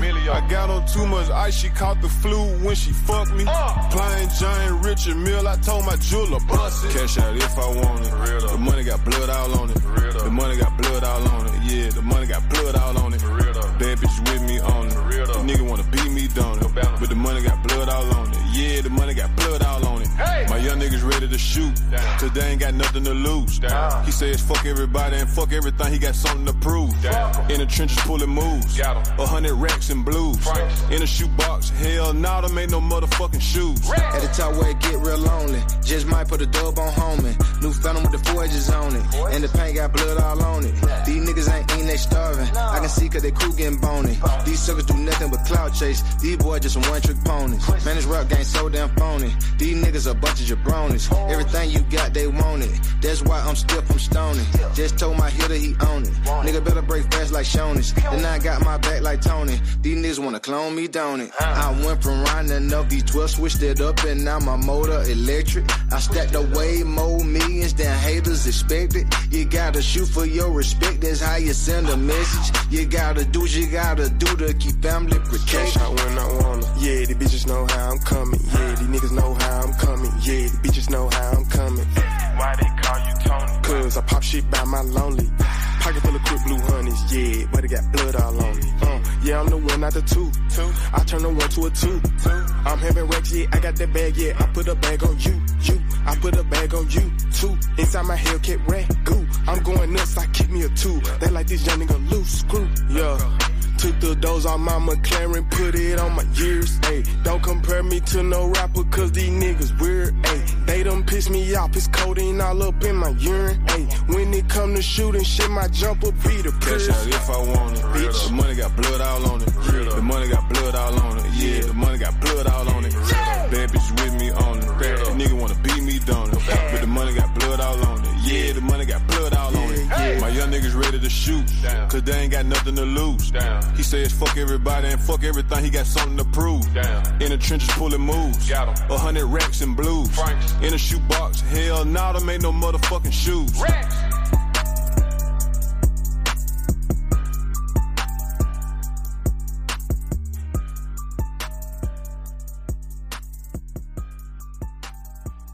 Book Snitching Criminal Informants and the Erosion of American Justice by Alexandra Natapoff writes No one, not even the officials who use them, knows with any certainty how many informants exist in the entire judicial system. Because there is no direct data, we therefore need to extrapolate. The federal system provides the most information. The U.S. Department of Justice reports that in 2007, 14% of all federal defendants received a sentencing departure for, for cooperation, and 25% of drug defendants did.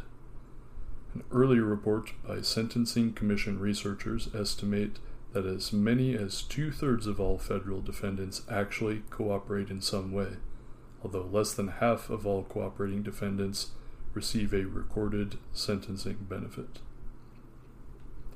If only half of all cooperating defendants get sentencing credit, this would suggest that about 30% of all federal offenders and half of all drug offenders cooperate in some way, even if their sentences do not publicly reflect it.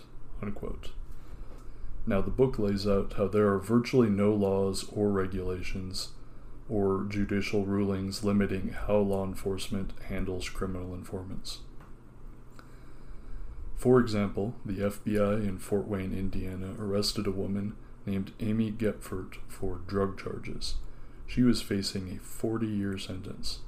They wanted her to do sex work to entrap the target of another investigation. She did while wearing a wire. She later sued her handlers and the FBI. There are countless examples of this. Law enforcement pretty much does whatever they want to criminal informants. Side note here, as always, Thomas Pynchon was writing about this very early on. This is a major plot point, I guess, I would say, in the novel Vineland, particularly. Uh, it really explores this subterranean world of like ongoing federal criminal informants and how they're sort of like almost like a criminal underclass, right?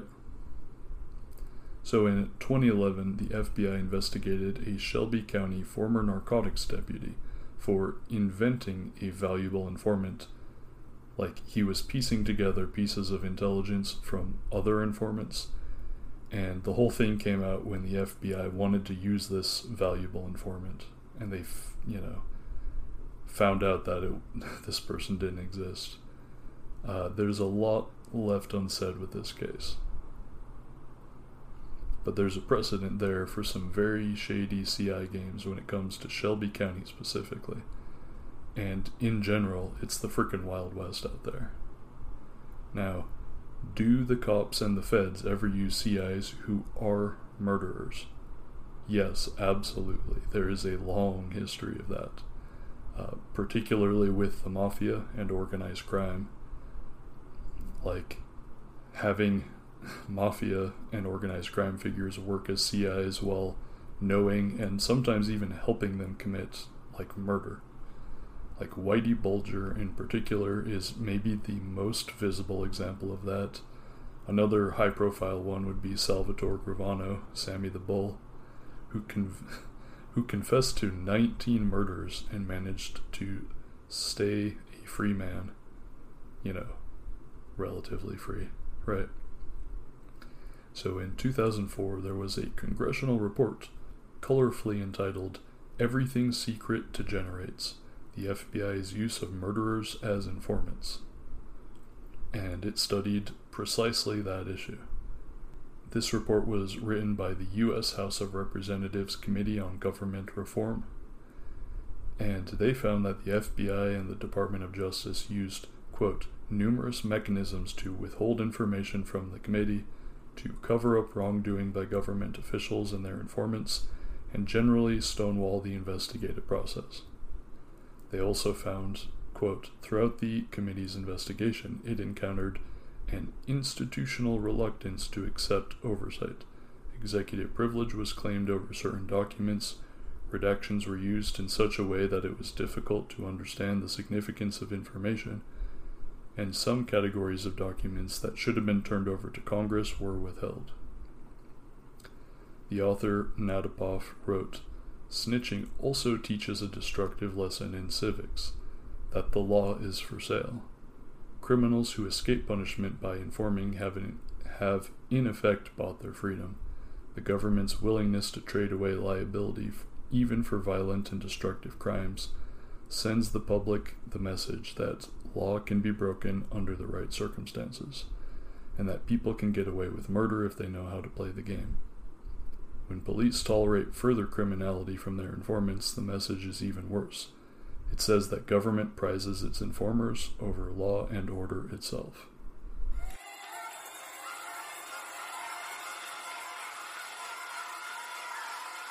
Hey yo, band play. Hey yo, band play.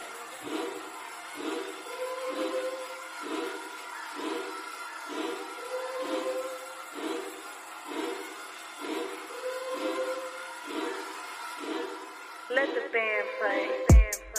I don't mean no harm, but I've been showing my ass lately. Large amounts daily. I've been going crazy. I've been dancing with the devil. God, can you save me? Every dope boy dream of riding a brand new Mercedes. Bad bitch say I'm her favorite. Dripping in the latest. Bitch say I'm contagious. I don't believe none of these niggas, don't see none of these niggas, these niggas be capped. I got a confession to make. I sold my soul to the trap. Sold my soul to the trap. Got my money and took it back. I show all my niggas love. If I don't know you, then you get taxed. If I didn't grow up with you, then I can't share you. You might be a rat. Came through the door with them racks. We got the scraps in through the back. Hey. Came in the door with this shit. Yeah, yeah. Long money, little nigga. I'm thinking about ownership. Sold out on bricks in your raps, but you was broke as shit. Hey, cut that shit out. Yeah, I just spent 25000 just on a coat and shit. Hey, blind to the bullshit, call me Ray. Ray Charles. My location is the bank, that's where I stay. Yeah, yeah. Hardest worker in show business, call me James. James Brown. Set my old school on some forges and blew out the brains. I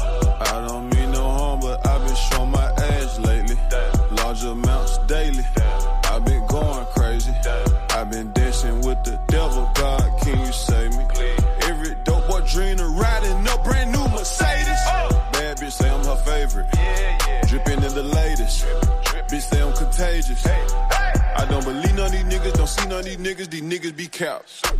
I got a confession to make. I sold my soul to the trap. Yeah, yeah, yeah, yeah. Yeah, I had to do what I had to do.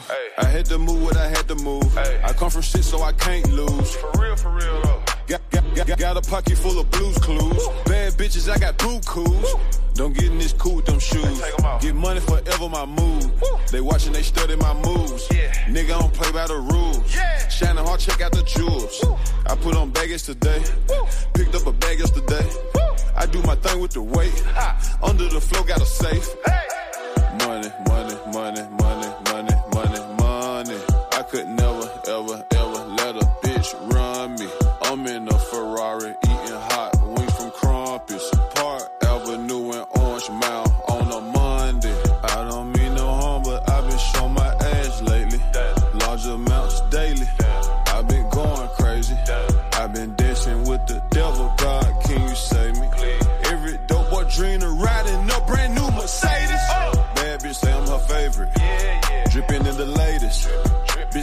say I'm.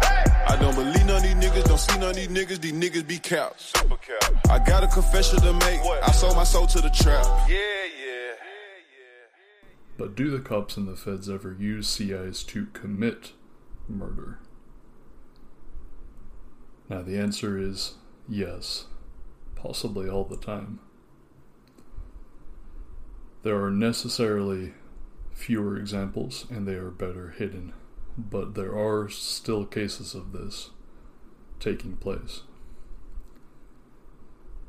Now, to be fair, this does seem to be more in the realm of intelligence agencies and their ties to organized crime, not necessarily as much the domestic feds. Though they do still seem to do it too. I mean, for fuck's sake, cops keep getting caught doing murder for hire, so, like, it's not a huge stretch that they would attempt to extort criminals or just pay criminals to do it for them. Now, you could do sort of like a snuff film thing here and sort of jerry rig some kind of definition or like no true Scotsman it into some position where cops and feds aren't acting as such when they do it because their charter could not include that, but like it just doesn't hold up because cops and feds do keep getting caught doing this, right? So, just earlier in the episode, I mentioned former Shelby County Deputy Sheriff Jeremy Drury, who arrested an alleged drug dealer, was extorting him for money, and was also trying to get him to commit murder in exchange for not conducting a criminal case on him. That's about as outright a case as you can see for the local police doing it. The difference was that in this case, there was not official sanction, and therefore the feds prosecuted it. But we can see that's something Shelby County deputies have done before. Right.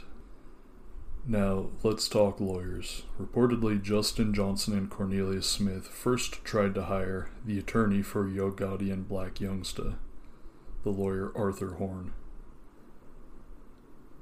This lawyer, Horne, got Black Youngsta off after he was arrested for shooting Young Dolph's car in 2017. Possibly because it would looked way too incriminating.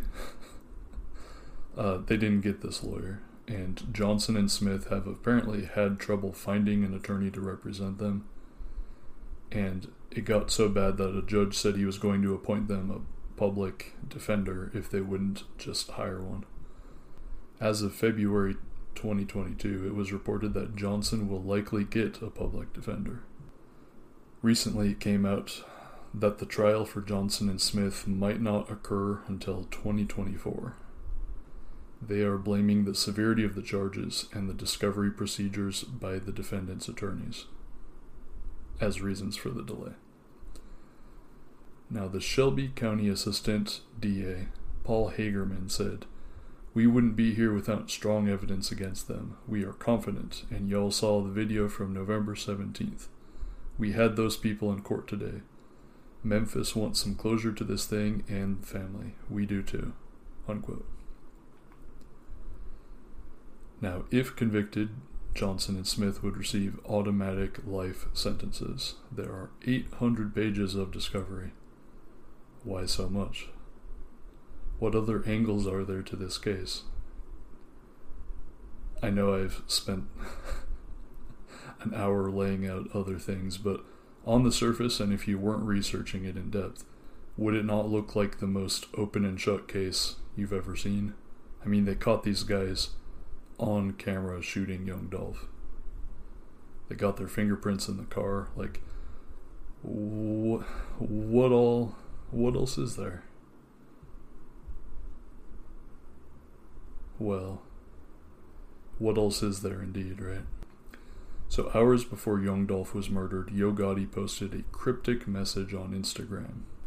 He posted an image which read, Good morning, don't value the things you don't have over the things you do.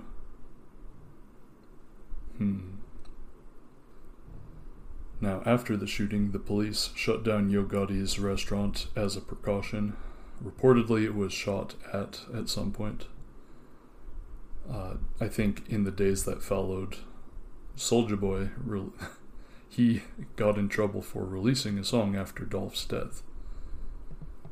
And Soulja Boy tweeted that the guy who called him out, like he tweeted at him and said, "You could be next." Soulja Boy later deleted the tweet. Now, I am nothing if not meticulous in citing my sources, and I have maintained that I am pro internet sleuth when the research is good. And in this case, I think it's great. So I found a Twitter user. I have not talked to them, but this Twitter user at St. Markus1, that's Markus, M A R K U S, St. Markus number one, uh, pointed out that a worker at Makeda's bakery was friends with Cornelius Smith. It is possible that this worker could have notified the gunman that Dolph was coming to the store. The same user, St. Markus1, also commented on this post on Twitter. It was the post where Memphis PD posted the $15,000 offer leading offer for information leading to Justin Johnson's arrest. Obviously, they posted that prior to his arrest. This user wrote, I hope y'all get Black Youngsta too. He paid for the hit. Straight drop connected to CMG through Lil Migo. Black Youngsta new video basically explains what happened. Unquote. Now, you know, as I was going through and checking what this person was saying, I found the Black Youngsta video called I'm Assuming. And I'll be honest with you, my dear listeners, my serial chillers, it is terrifying when you realize the implications, okay? So I'm going to play the song in a minute, but it starts with a beat that sounds like the like the inverse of a young Dolph track or like a mirror version and therefore sounds even more sinister. Now, the music video opens with Black Youngsta walking through a graveyard carrying a shovel, and at one point he lights a cigar using a clip for an AK 47, which of course was used in the crime. Now, the lyrics include a chorus which says, I'm assuming them bitch ass N words caught themselves stopping me. I'm assuming my young N word murder shit, they bust shots for me. I'm assuming N word's gonna pay me everything they got for me. I'm assuming N words think I'm playing like Monopoly. In the song, he also mentions selling his soul to the devil and having committed and paid for murder. I'm telling you, the vibes of this song are so fucked.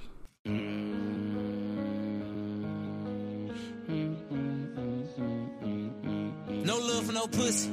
It's overstood, nigga. We all kill shit. You already know the fuck on me, nigga. Know I so me, nigga. I'm on this same shit, bitch. GT found. I done already lost everything to this shit, nigga. I take everything, bitch.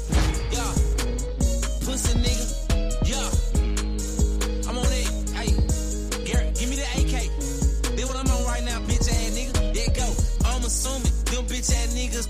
Stopping me. I'm assuming my young nigga murder shit, they bust shots for me. I'm assuming niggas gon' pay me everything they got for me. I'm assuming niggas they think I'm playing like Monopoly. All that throwing them slick shots on the ground, that's how you end up dead. And don't got no love for no pussy nigga. I want out with his head. And don't get no fuck about what you read. You know my ops they bled. I done bust out shots for other niggas, cause other niggas was scared. Ask me what I rip, I rip that red. Black ain't far from red. Nigga tried to clip me like some dread. Ski mask on his head. Niggas don't want no smoke, cause when it come wartime, these niggas scared. I'm the type of nigga put money on your head, come kill you for it and get the bread. I been a street nigga that murder shit, rapping shit, my second hobby. I'm on the birds, bout to purge with the young niggas, they stacking bodies. Bust out the lamb truck, I don't get no fuck, I'm busting out the new Ferrari.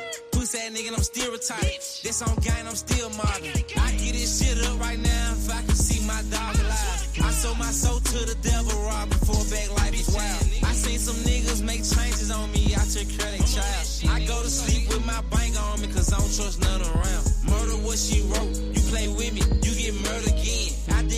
I dig your ass up and show your friend I'm some evil twin. You gon' have to be quiet when I talk. That's the seat you in. All them whips I bought them niggas stole cars and they scraped the VIN. Yeah, yeah, them pussy niggas didn't let me in. I put some rap niggas broad they light when they out with their friends. Gang, gang, gang, gang, gang. When we hit your block, we spin again. I'm assuming you ain't gon' learn your lesson till we come and kill your king. Stop this bitch right here. What? Let me out. You know I'm squeezing the whole trigger, pussy. You know how I come. You know nigga I did this shit for you. I'm that shit, bitch ass. Know the fuck up, nigga. That's what we believe in, man. Kid and shit, nigga. So open the ride. You know these niggas gon' tell on you. I wish credit was allowed to see me now. These niggas wanna beat me now. I made a stop at the CVS. These niggas wanna see me drown. I'm broken. Some niggas didn't cross me out. These niggas wanna see me down. I'm vicious. I'm smoking straight on my op, straight up out the pound. We gon' spray your life. We the type of nigga that'll come with you down. If I say it twice, swear to God, gang them that come shut you down. Bullets. My young nigga caught them niggas lacking out of bounds. I remember way back in the day, I was on the blade. Made them pussy nigga respect my hustle, working like a slave. Gang, gang, gang, gang. Fuck everybody for life. I was trying to get paid. Killers take you out and clean the scene. I ain't talking to me. Running through the streets, gambling with my life. Looking for a fade. Praying to the Lord, he saved my life. I just wanna be saved.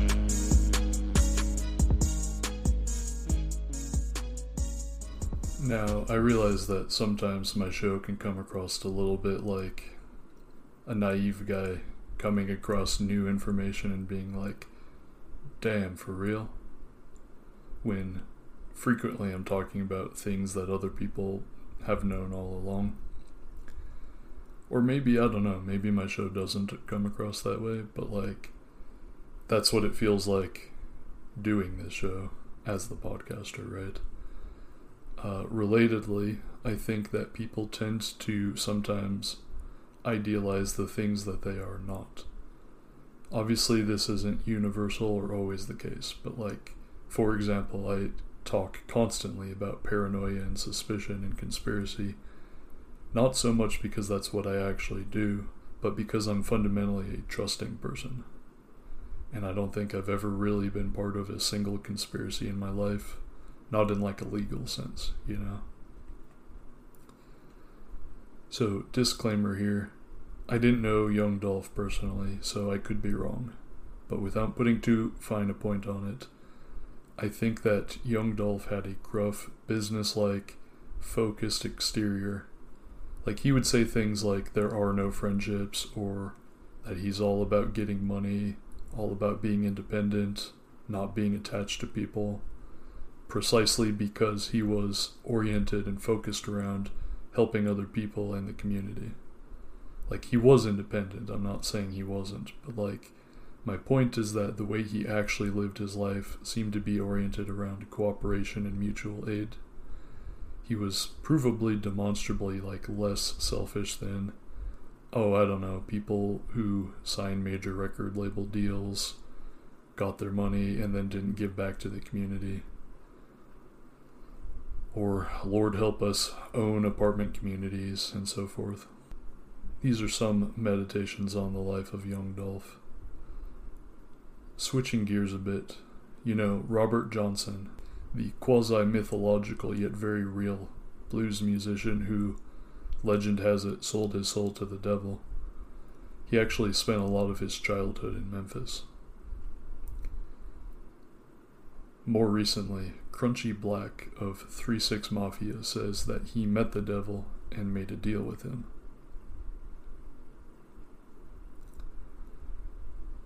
Now, we talked about XXXTentacion allegedly meeting the devil and making a deal with him in that SoundCloud rap episode a while back. Now, Young Dolph talked about selling his soul, though very much more like he was considering it or referring to the possibility, and he also would talk about it much more metaphorically. In the song I played earlier, Large Amounts, he said, Sold my soul to the trap. Now, it occurs to me that selling your soul is a rich artistic metaphor, and maybe not just a metaphor, precisely because it works on so many levels. There's the literal level, which legend has it Robert Johnson and Crunchy Black did. There's selling your soul financially, like signing a major record label deal when you know maybe it would compromise your art, like Yo Gotti did. There's selling your soul by engaging in crime, as so many impoverished kids end up doing in traps all over Memphis. There's selling your soul working with the cops and feds by necessarily betraying someone's trust as a criminal informant, and on and on it goes. Memphis is haunted literally by the ghosts of the past. It's haunted by the ghosts of the victims of various historical injustices. It's haunted by the very blood spilled constantly to carry out these crimes. These systems of oppression and capital accumulation require blood sacrifices. And I'm not just talking about like blood sacrifices that it might theoretically occur when you're wearing black robes and chanting some incantation. Like, people get killed in real life to keep this system running. Memphis is haunted, and young Dolph knew it. In the song Talking to My Scale, young Dolph asks, If I sacrifice myself, will I go to hell? In my trap house, counting guala, talking to my scale. Now, I think young Dolph probably did some things that would make him question whether he was going to go to hell. But, for my money, even asking the question is an indicator of moral clarity. Way too few people these days are asking themselves if they're going to go to hell. And by that I mean cops, feds, owners of real estate conglomerates and apartment complex holdings companies, and on and on. Now, an unanswered question for me is the ubiquity of the Bass Pro Shop symbol appearing among young Dolph's enemies. I mean, I have my suspicions, but I don't know. I recently recorded a an episode with Tanner Boyle, and we were discussing briefly the Bass Pro Shop pyramid. And we were discussing something that I thought was entirely unrelated, which is to say Jimmy Savile.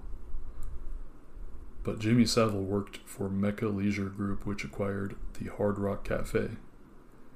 The Bass Pro Shop Pyramid, before it was Bass Pro Shop, the pyramid was constructed by the guy who created the Hard Rock Cafe. There was a Hard Rock Cafe in the pyramid at one point. Like, I'm not trying to make this into something bigger than it is, but what the fuck is going on with the pyramid, man? And why do the murderers of young Dolph seem to use it as a symbol? I have my ideas, but but I'd rather collect them before I shoot from the hip if that makes sense. Now, Please allow me to speak frankly about what I think happened. Who killed young Dolph? This is very much an ongoing case, and I imagine things are still going to come out in the court trial. So, Some of this might theoretically not age that well when the trial eventually happens in 2024, but I think that I'm probably closer than not. That said, I'm going to use allegedly here, even though there's a very, very remote chance of any legal action ever, you know, happening against me. I think Justin Johnson and Cornelius Smith allegedly shot young Dolph, with Shundale Barnett allegedly driving the getaway car. I know, not exactly mind blowing because that's what everyone else thinks too. However, it looks like several local rappers and gang members were allegedly part of a broader plot to source the car used. I think that they were probably in on the murder plot in general. I think it is likely that Yo Gotti allegedly funded the murder. I think it's likely that this allegedly occurred with some degree of police and federal involvement, as directed by the Memphis Shelby Crime Commission and Multi Agency Gang Unit. I think Young Dolph was allegedly murdered for being independent, for being a competitor in the music industry and in the real estate game. I don't think they want an independent source of black capital in Memphis, the most Masonic, most corrupt, ah, fuck it, maybe most racist city in America. At least in terms of law enforcement, right? Now remember, we know that the Memphis Shelby Crime Commission is run by a board of real estate and apartment company businessmen and women. They are using real estate legal devices like authorization of agency to allow Memphis PD to clear people out without due process. The Memphis Shelby Crime Commission is directing the multi agency gang unit to carry out sweeps against quote unquote apartment communities to assist in urban renewal projects.